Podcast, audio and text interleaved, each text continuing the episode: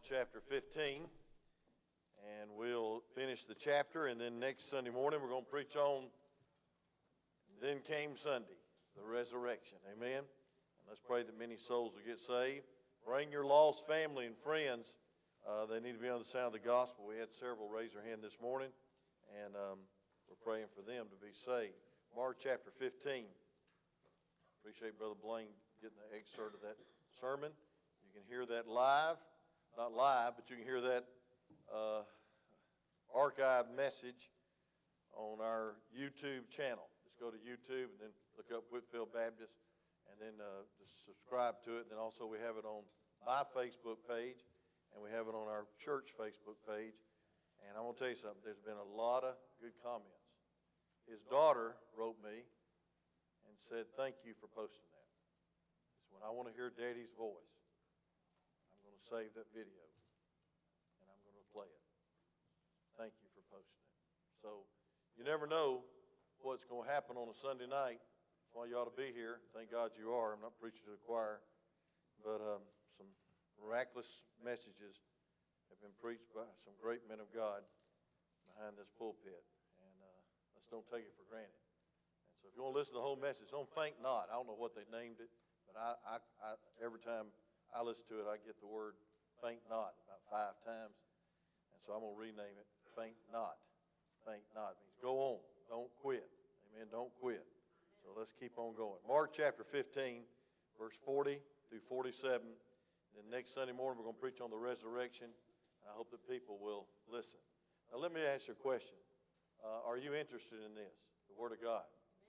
Uh, this morning, somebody to- reported to me that there were some people in during my whole message that were texting. I'm going to say this, parents, I'm going to say it very clearly. If you ain't got enough courage to discipline your kids, I do. And I'm not going to whoop them, but I am sure going to embarrass them next time they do it. And I will say this, I will say it very kindly now. I take preaching very serious. Very serious. If you can't go to the bathroom during handshaking time, and that's fine, you need to see a bladder doctor. Amen? I'm serious. I mean, that's why I have handshake. I don't hate shake hands. I go to the restroom. You get as old as I am, 70 something, you're just going to go to the restroom all the time, man. I'm not that old. But um, let me just put it this way you need to teach your kids to fear God. And there was also grown-ups doing this this morning. You need to teach them fear God. And I'm going to tell you something. God will strike that phone dead if you if you abuse it in the house of God. I believe you ought to take it, leave it in the, leave it in the car. That's right. If they can't handle it, leave, leave, leave the thing in the car. Let me just say this real quick.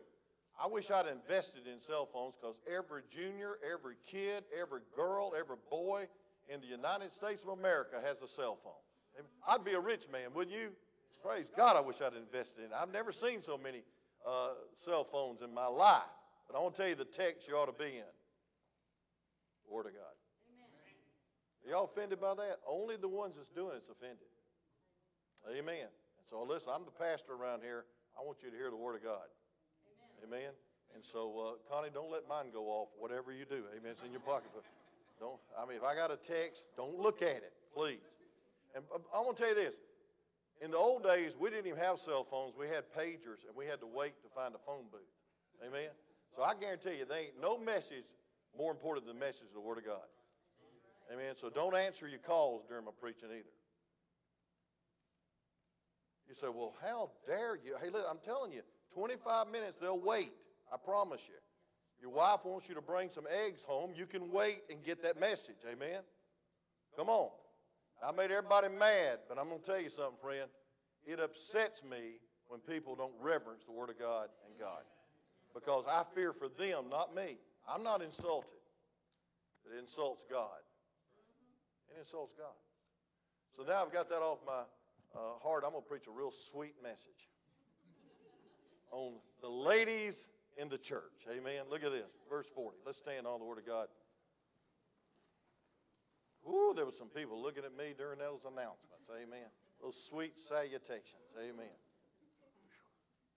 There were also women. We should underline that. There were also women. Miss Jackie, that was your turn to say amen. Okay, you don't have to.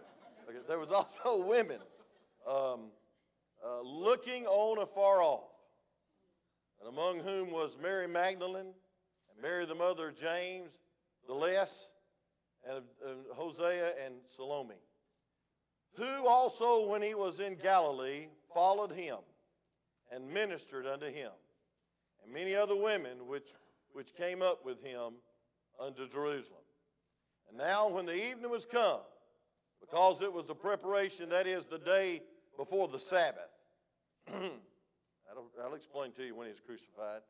Joseph of Arimathea, an honorable counselor which also waited for the kingdom of God, came and went in boldly unto Pilate and craved the body of Jesus. And Pilate marveled if he were already dead, and calling unto him the centurion, and asked him whether he had been any while dead. And when he knew it of a centurion, he gave the body to Joseph. And he brought fine linen and took him down and wrapped him in linen and laid him in a sepulchre. Look at the care this verse says, which was hewed out of rock and rolled a stone unto the door of the sepulchre. That'll tell you something about um, uh, cremation. But look at verse 47. And Mary Magdalene and Mary, the mother of Joseph, beheld where he, he was laid. And when the Sabbath was past, Mary Magdalene, Mary the mother of James, and Salome had brought sweet spices that they might come and anoint him. And very early in the morning, the first day of the week, they came into the sepulchre at the rising of the sun. And they said to him uh, among themselves, Who shall roll us away the stone from the door of the sepulchre? And when they looked, they saw that the stone was rolled away, for it was very great. You may be seated as I pray. Father, Thank you for your infallible, inerrant, inspired word. God, I believe it deserves attention and reverence. I believe it deserves response and submission. And most of all, Lord, I believe it deserves obedience, uh, impartial, immediate obedience. And so, Lord, thank you that we have the Word of God to preach. This is not a speech, this is not some uh, um, uh, oratorical ability that I'm trying to produce tonight, it's your word, your God breathed word. And so, Lord, help us to listen as if it might be the last message we hear. And God, may we listen enough to apply it tomorrow. And we'll thank you in Jesus' name. Amen. Let me just say, in, by introduction, we see that in verse 40 through 47, there's two groups of people. Number one, there's women. And these women are around the cross. And folks, I don't know if you realize this or not, but these women were jeopardizing their life to follow Jesus all the way to the cross. And folks, we also see that these women were not preachers. These women were not deacons. These women were not uh, uh, deaconess. These women were just servants. And folks, one of them was a lady named Mary Magdalene. She had had seven demons in her life. And I want to say this, friend, uh, she was so grateful that she got saved that she went all the way to the cross. Now, they, the Bible says this, and I just noticed this for the first time this morning. The first time. You know, it's great that you be preaching 46 years and find a golden nugget. It might not be a golden nugget to y'all. Y'all probably all knew this and could, you know, say it. But they followed afar off. That means they weren't right at the foot of the cross like I've always pictured them being. They had enough sense not to go all the way to the bottom of the cross and get crucified with him. But they were in ears distance and praise God, they were in heart distance and they were there. And the Bible says that also Mary, the mother of James, the less, what who James the more is, but James the less, and, of, and Hosea the, and Salome, and uh, who also, when he was in Galilee, followed him. And I want you to notice these next words and ministered unto him. I want to tell you this, friend. Our church would be hurting if it wasn't for the ladies of this church. Man, that was your chance, praise God. You should have said amen, jumped up and hugged her. But uh, I'm talking about your wife, amen, or your daughter, or somebody. Folks, you ought to appreciate your wife, amen. You ought to appreciate them being here with you. It's wonderful. The worst, I didn't think Miss Connie was going to make it tonight. She's a little under the weather. And uh, I was just whole hoping she could because it's just not the same without her with me, you know. And uh, she's my greatest encourager. She smiles the whole time. She nods. She stays awake. And she'd be a shouting amener if I'd let her. But I want to say this no, she wouldn't. Uh, God help us to, uh, to never uh, take for granted the ladies of this church. I appreciate you. Just several, uh, several have already come up to Miss Connie. We didn't put up sign up list that, How can I help the preachers? How can I minister to the preachers? How can I uh, cook? And, and I, am cooking port loin, and Brother uh, Jim, I'm trying to get him involved to cook some port loin because he needs it. Amen. He's watching, he watches every service. But I want to tell you something, friend. I'd like to have somebody get some barbecue chicken too, because some preachers are almost Jewish. They do not like pork. I'm praying for them, they just don't like it. And so uh, somebody go to Kroger's and buy some chicken. That goes right along with the message. We ought to minister. And one of the ways you can minister is, ladies, through cooking. Say amen, man. Praise God. How many's had a square meal lately? Amen. You get, hey, ladies can minister by raising up their children. These were Mary, the Mary, not Mary Magdalene, was the mother of James, mother of, of disciples, had already given their kids to the ministry. You can give your kids to the ministry. You can promote them to either live for themselves or live for the sovereign God. And, folks, the greatest joy in my life is to see my children serve God and hear that they're serving God. I want you to know, friend, that these ladies were servants, they were ministers. Uh, there's the ministry of prayer. Where would our church be if we didn't have the Tuesday night, uh, Tuesday morning Bible study prayer meeting? Those ladies get a hold of God. Those ladies really pray. And I've been by, up the hall and I'm hearing them weeping, praying, crying for your kids and crying for your families and calling out to God. And folks, I want to tell you something. That stirs me up. Amen. And it, it, it's good to have the leftover desserts, but folks, that's not leftovers. Amen. That is the women getting together praying. So, folks, listen. If you want to do something for God, encourage your wife to keep serving God. If you want to do something for God, encourage your teenager and your children that serving God is the greatest privilege on this earth. And you don't have to be a big shot. You don't have to be written up in the bulletin. You can just be a minister ministering to the needs. What did they do for Jesus? Well, Jesus left his home. I'm sure they provided a bed for him to stay in. I believe uh, Jesus was hungry often. He didn't have a place to lay his head. I believe they cooked him a meal. I believe they were there at the cross knowing that they'd done all they could to minister to the one that saved their soul. Mary Magdalene was sevenfold a demon possessed witch. I mean, she was demon possessed with seven demons, and the Lord set her free. Don't you think it's a reasonable service for Mary Magdalene to serve God? And I will say this it's our reasonable service for all of us to be disciples, and not secret disciples, but public disciples. The fourth century, there lived a Christian named Telemachus. And I'm probably destroying that name, but I don't know uh, Hebrew or Greek.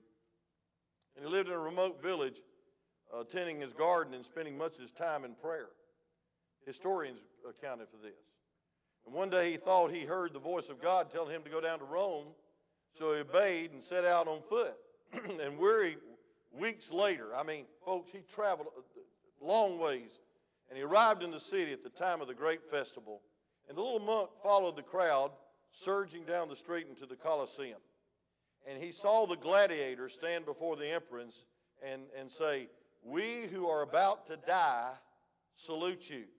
Then he realized these men were going to fight to death for the entertainment of a crowd. He cried out, In the name of Christ, stop! And as the games began, he pushed his way through the crowd, climbed over the wall, dropped to the floor of the arena.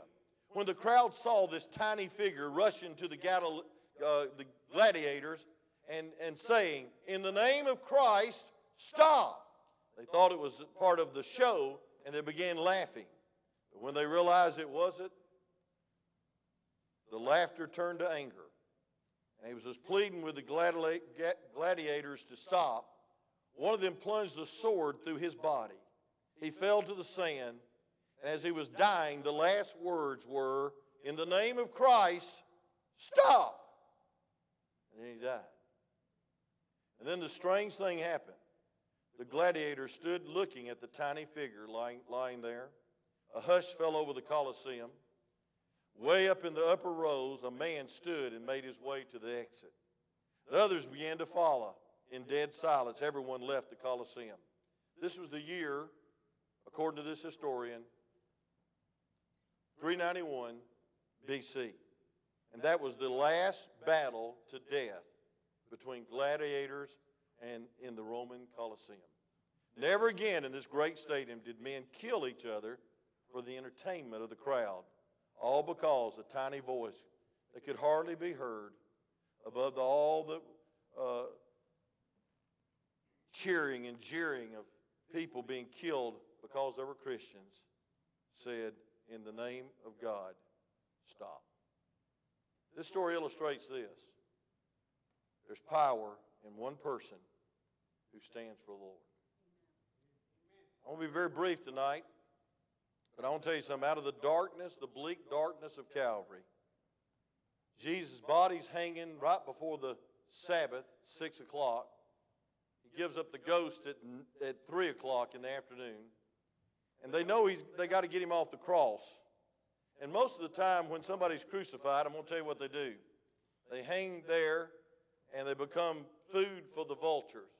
Or they throw them in a pile like Hitler threw all those Jews in a pile of just like trash and throw them away. Well, brave Josias, brave Joseph of Arimathea could not stand that, and he broke out of the darkness of that day and he begged the body of Christ. I want to give you just three things about Joseph in closing. Number one, we see the character of Joseph. Look at verse 43. Joseph of Arimathea, listen to this, an honorable counselor, which also waited for the kingdom of God, came and went in boldly into, the, into Pilate and craved the body of Jesus. I want you to see, first of all, he was from Joseph of Arimathea. In the Old Testament, that city was Ramah, R A M A H. It's 20 miles northwest of Jerusalem. It's the hometown of the prophet Samuel. And folks, he was wealthy. The Bible says in Matthew 27 5, he was very wealthy. Anybody that would have a tomb carved out of stone in the Jerusalem garden was very, very wealthy. Number two, he was honorable and he was a counselor. He was a member of the Sanhedrin, the powerful uh, Supreme Court of Jerusalem and the Jews. But he was honorable. He was in good standing. He was influential. He was respected. He was well known. He had it made in the shade. The Pharisees, the Sadducees, and all the scribes, they loved him. They admired him. But here's the difference he waited for the kingdom of God. He waited for the kingdom of God. He was a man of genuine faith in the Lord Jesus Christ. Most of the Jewish leaders possessed religion that I preached against this morning.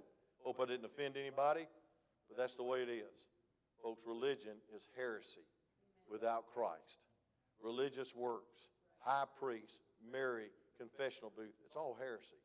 And you might want to be kind and not put it that way, but I didn't have time to do anything but preach against it but I want to tell you something. I preach in love because people are doomed, damned, and deceived in religion. Amen? And most of the Jewish leaders possessed religion, and they were good and they were just. But folks, there's a difference in religion and a relationship. For by grace are you saved through faith. Amen? It's not of works, lest any man should boast. It's a gift of God. Um, turn to Titus 3 5. Hope I can find it real quick. I didn't intend to turn there, but look at Titus chapter 3, verse 5. Thank you, choir, for that wonderful song. And I hope you'll pray for Miss Donna as you think about that song and the valley that she's going through. Titus chapter 3. And I want you to look at verse 5. It says, Not by works of righteousness. I'll wait on you. Not by works of righteousness which we have done, but according to his mercy, he saved us by the washing of the regeneration and the renewing of the Holy Spirit. It says, Not by works of righteousness, which we have done, but according to the mercy, he saved us. Thank God it's the washing of the blood that saves us. Folks, salvation occurs, number one, when a lost sinner is drawn to Jesus by the Holy Spirit. John 6 44 says this that God will draw men to Him. And I believe without conviction, there is no conversion.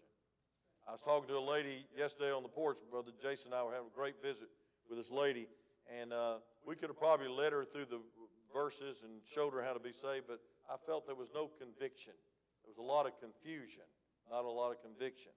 I challenge her to get under the sound of the gospel. But folks, the Bible says that to be saved, you must be convicted that you're lost. Amen.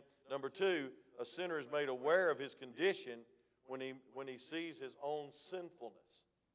Now, people come down the aisle blowing bazooka bubble gum and, and waving at everybody and coming down to be seen. I doubt there's an ounce of repentance in their heart. Folks, we don't just want people to walk the aisle. We want people to break uh, God's uh, to break some people's hearts about being a sinner, and that sin is exceedingly sinful. For the wage of sin is death, but the gift of God. He also is aware of the holiness of God and the price God paid because of sin. It's a gift of God. Then the sinner is drawn to Calvary. He sees the price Jesus paid, and he sees the Savior broken and bleeding and suffering and dying for sins. He sees the Savior buried in the tomb, and he, and, and he sees his uh, rising in power and victory three days later. Up from the grave he arrives. You must believe in the death, burial, and resurrection to be saved. And you must believe not just in the death, burial, and resurrection of a prophet, but that he's Christ, he's God. The center of these things is made uh, to his understanding when we get under the sound of the gospel. The lost sinner looks away by faith and he turns away, and there's repentance when a person gets saved.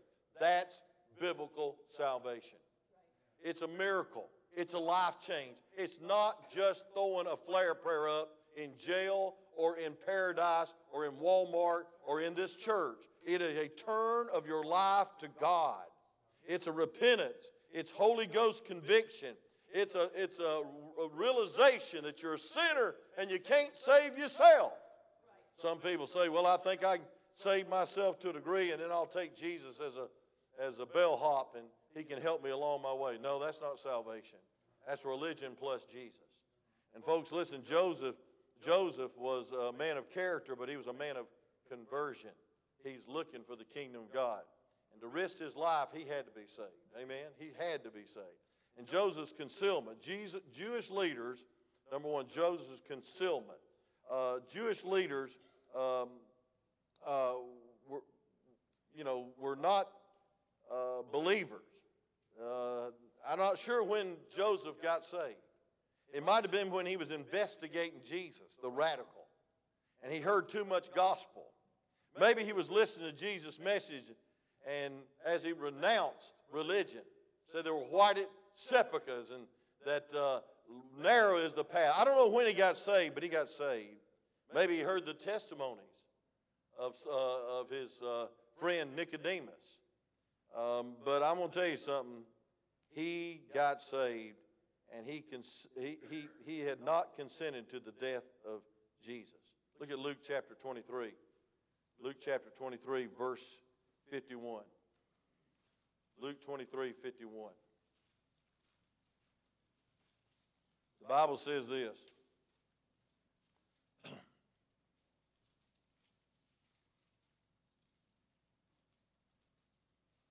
the name, the same had not consented. Joseph, a counselor, and he was a good man and just. And then verse 51 says, the same had not consented to the counsel and the deed of them. He was of Arimathea, city of Jews, who also himself waited for the kingdom of God. He didn't consent to the death. He voted against it. He didn't want them to put him to death because he'd been born again. But I want to say this, friend Joseph had commendable qualities, but his failure was a public declaration of the Lord Jesus Christ. Now, I believe this, and here's the point of the message tonight is you're saved, you can't keep it to yourself. For whosoever believeth in him shall, shall not be ashamed, Romans 10 11. Folks, the Bible says in Matthew chapter 10, and I show this to every person I lead to the Lord, no matter where I'm at. I try to share this before I leave their home. Matthew 10, 32 and 33 tells us the first thing you ought to do after you get saved. Matthew 10, 32 and 33. Would you look at it with me and circle it, underline it, highlight it? Matthew 10, 32 and 33. Real quick. The Bible says this. It says, Whosoever therefore shall confess me before men, him will I confess also for my Father which is in heaven. But whosoever shall deny me before men, him will I also deny for my Father which is in heaven. I, I thank God, folks, that salvation uh, saves us enough to help us to realize this world's not our home. And we're not to live for the world, we're to live to magnify His precious name. We're here to testify. And, folks, I want to tell you something. It's a snare not to be a witness. Proverbs chapter 29, Proverbs 29, 15. Proverbs 29, 15. Then I'll get to the main point of my message and we'll go home happily ever after. It says, "In the rod and the proof give wisdom, but a child left himself bringeth uh, forth uh, death. Folks, that's not the right verse. Folks, I, excuse me, I don't know which one it is, but I'll tell you what, friend.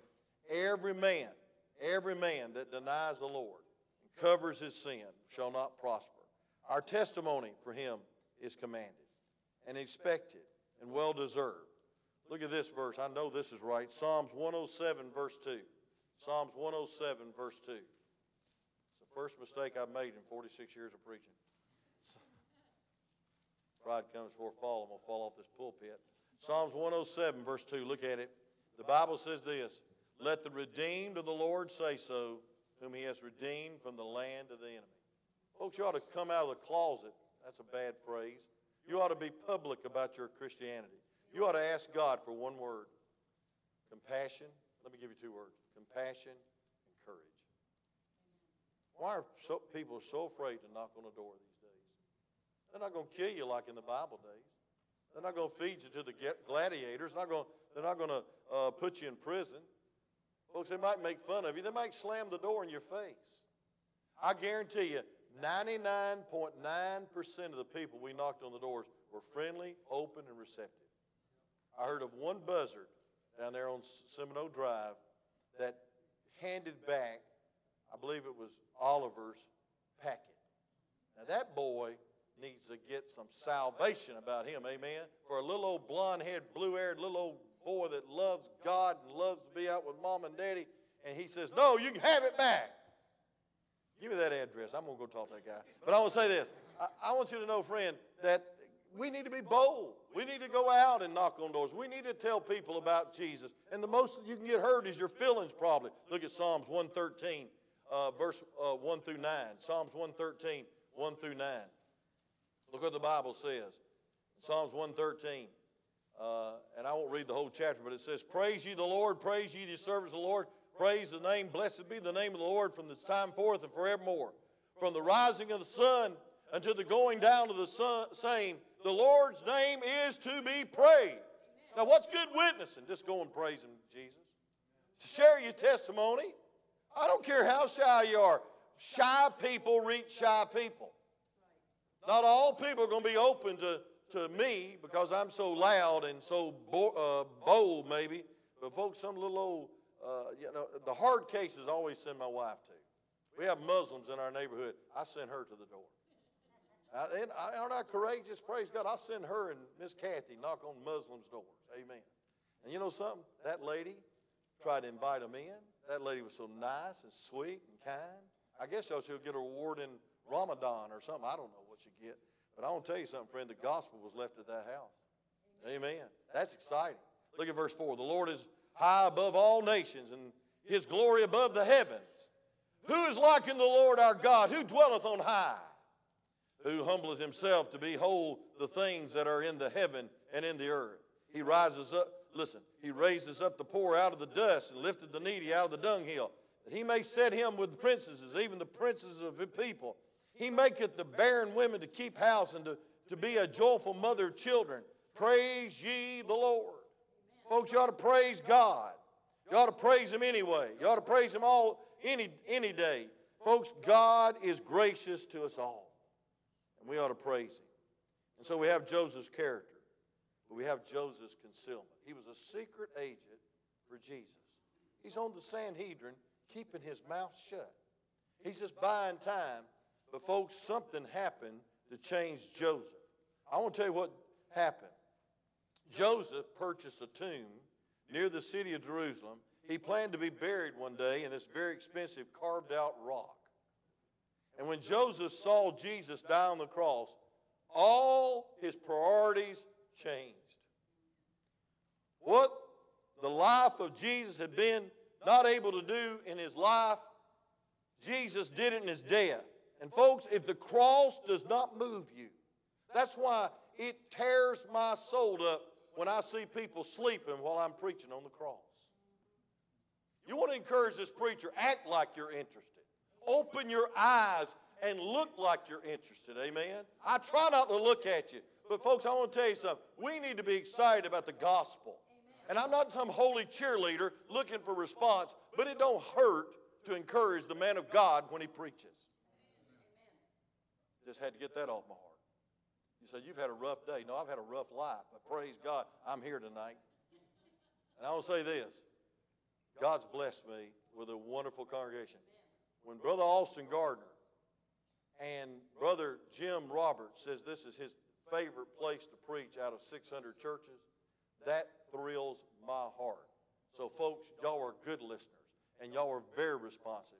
But I want to tell you something, folks. Right in the midst of revival, some people just look like they've been baptized in persimmon juice and their mother in laws come in to live with them for six months. And that ain't that bad. Even if your mother in law lives with you, it's not that bad. Say amen. But I want to say this, friend. We ought to be excited enough to smile once in a while in a lost and dying world.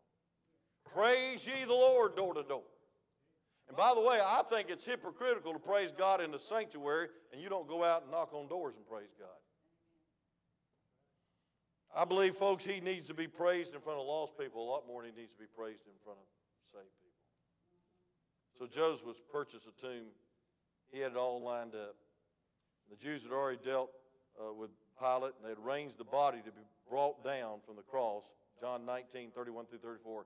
And the next day was the Passover, and the Jews wanted the body taken down and disposed of, but they wanted him dumped in a, in a ditch, like trash. They didn't want him up there on the Sabbath because it would ruin their religion. So Pilate ordered the soldiers to break the legs of the crucified one. With their legs broken, a condemned man would suffocate in his own fluid in about 10 minutes. But when they took those wooden mallets and broke the legs of the dying men with brutal blows, when they came to Jesus, he was already dead. As the psalmist said, they would not break one bone in his body. And so jo- Jesus, Joseph saw this, and he went to Pilate. And the Bible says a strong word in the King James. He craved, he longed for the body of Jesus. Pilate gave the body to Joseph.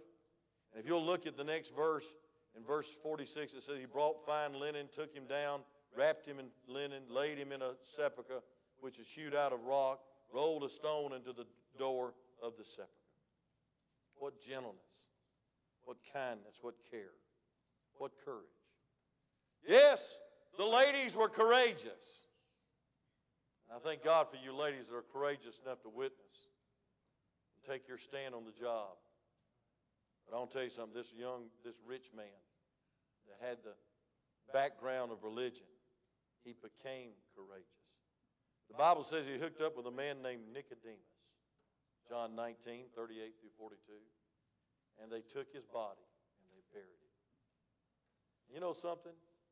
I believe with all my heart Nicodemus was born again because he risked his life to bury the body of Jesus in a tomb. You know why God wanted him to be in a tomb and not in a trash pile like the other criminals? Because he wanted that tomb to be empty. And he rolled that stone away not for him to get out, but for us to see in. He's not here, he's risen. Folks, I want you to know here's the issue courage. Courage. The Bible says in Matthew 16 24, then said Jesus and his disciples, If any man will come after me, let him deny himself and take up the cross and follow me. Folks, there's a cross for you to bear. You know what that cross is? total identity. Shame, reproach. You might lose your job if you stand for God tomorrow. It'd be worth it. Hey, you might be made fun of. It'd be worth it. Hey, all your little buddies on the job might not have lunch with you anymore. Well, toddly D and toddly do, that's good. You don't need to be having lunch with them anyway, except to witness to them. You have to deny your Christ to be buddies on the job, then you are a coward. You are a coward. We need to have courage. We need to have courage for Christ because he had courage for us. Let me give you four things in closing. I'll just read them. I won't preach them. What will give you courage is gratefulness for salvation. Why do you think Mary Magdalene demon possessed, sevenfold demon possessed lady. She's probably a witch.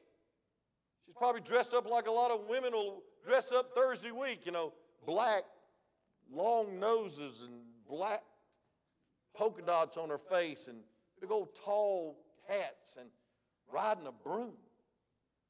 I think every lady ought to use a broom but not ride it.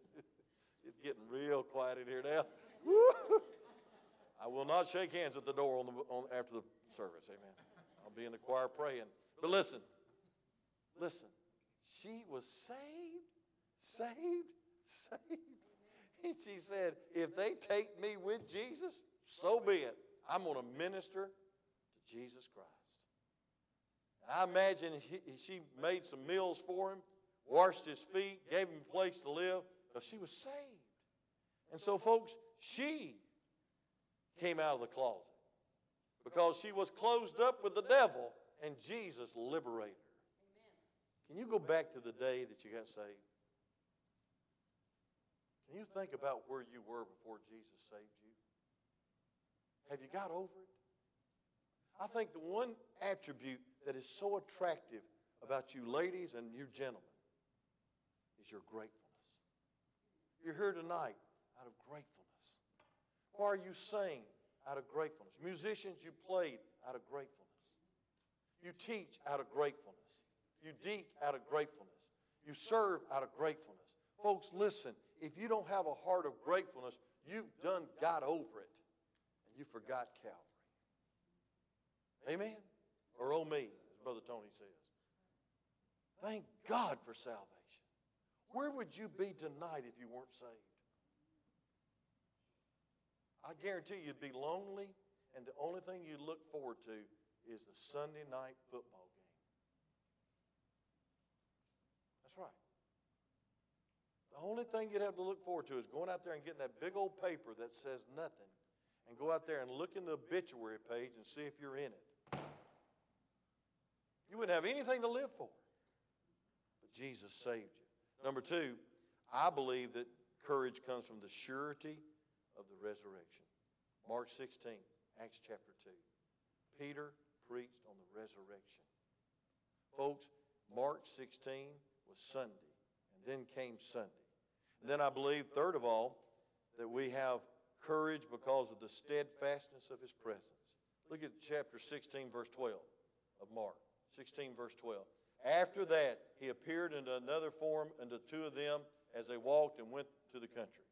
Hey, look at, look at this now. Look real quick. Look at verse 20. The Bible says this And they went forth and preached everywhere the Lord, working with them and confirming the word with signs following. Amen. Apostolic signs. We don't bank on those today. Folks, His presence will give you courage. Folks, I want to tell you something. Before you ever talk to anybody, you ought to talk to God about everybody. You ought to pray over every door before you knock on it. You ought to pray for every visit before you make it.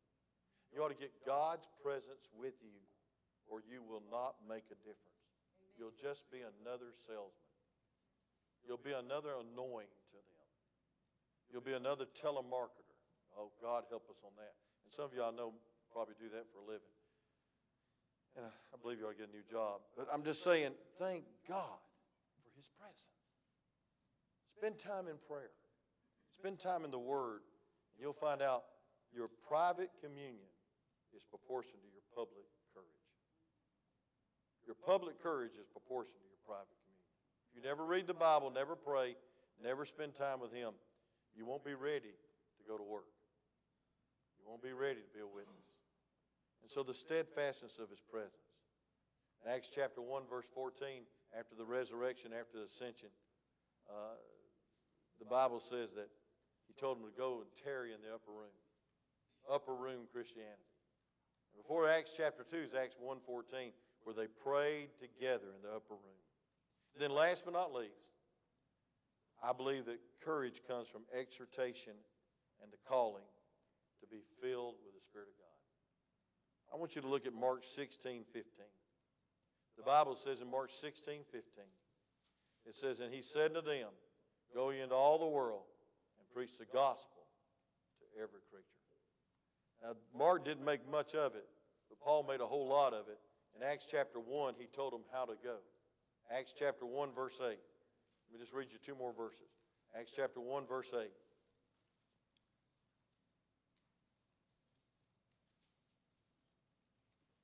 The Bible says, But ye shall receive power after the Holy Ghost has come upon you. That's when he ascends, the Holy Spirit descended. And ye shall be what? Witnesses. Unto me. Both in Jerusalem, Judea, Samaria, and other most parts of the earth. Now, folks, at that time, people were killing people for being witnesses. The word in the Greek means martyr. Do you have enough courage to give your life to be a witness? Folks, listen. Acts 1 8 says, if you're filled with the Spirit of God, controlled by the Holy Ghost, you will be witnesses. And so, folks, I believe the Spirit of God gives us courage to witness no matter what, to be a witness. Acts chapter 4, verse 31. Look at it. Acts chapter 4, verse 31. The Bible says, And when they had prayed, the place was shaken where they were assembled together. They were all filled with the Holy Ghost, and they spake the word of God with boldness. There's that word boldness. I don't know about you, but I need boldness. Y'all think I'm real boisterous and real, real brave? No, I'm a chicken. First door I knock on, I'm usually trembling.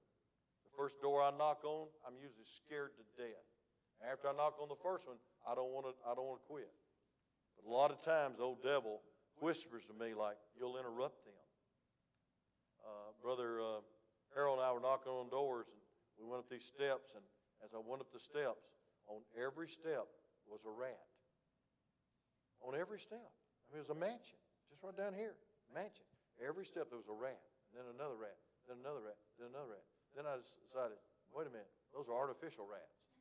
And then, I, and then you, you, all these decorations. There was a witch sitting in the sitting in a chair. Tried to witness her, and she wouldn't even talk back to me. And they're sitting right there. And I mean, this mash, mansion right back, right down there, uh, that mansion. They had all this stuff about witchcraft and, and rats. I said, oh, that's really great, man. Praise God. I said, I hope they're not home. I'll just leave this on the doorknob. Amen. You ever done that? Amen. If they, you know, because these people are going to be, um, and they were probably just nice, friendly, decorative people. You know. But folks, I want to tell you something. It don't matter if you're scared or not. Go ahead and witness. And the Spirit of God will called you to witness. And folks, the hardest thing you'll ever do is to be a witness. But they prayed, the place shaking, they all filled with the Holy Ghost. And they spake what? In tongues? No. They spake the word of God with boldness.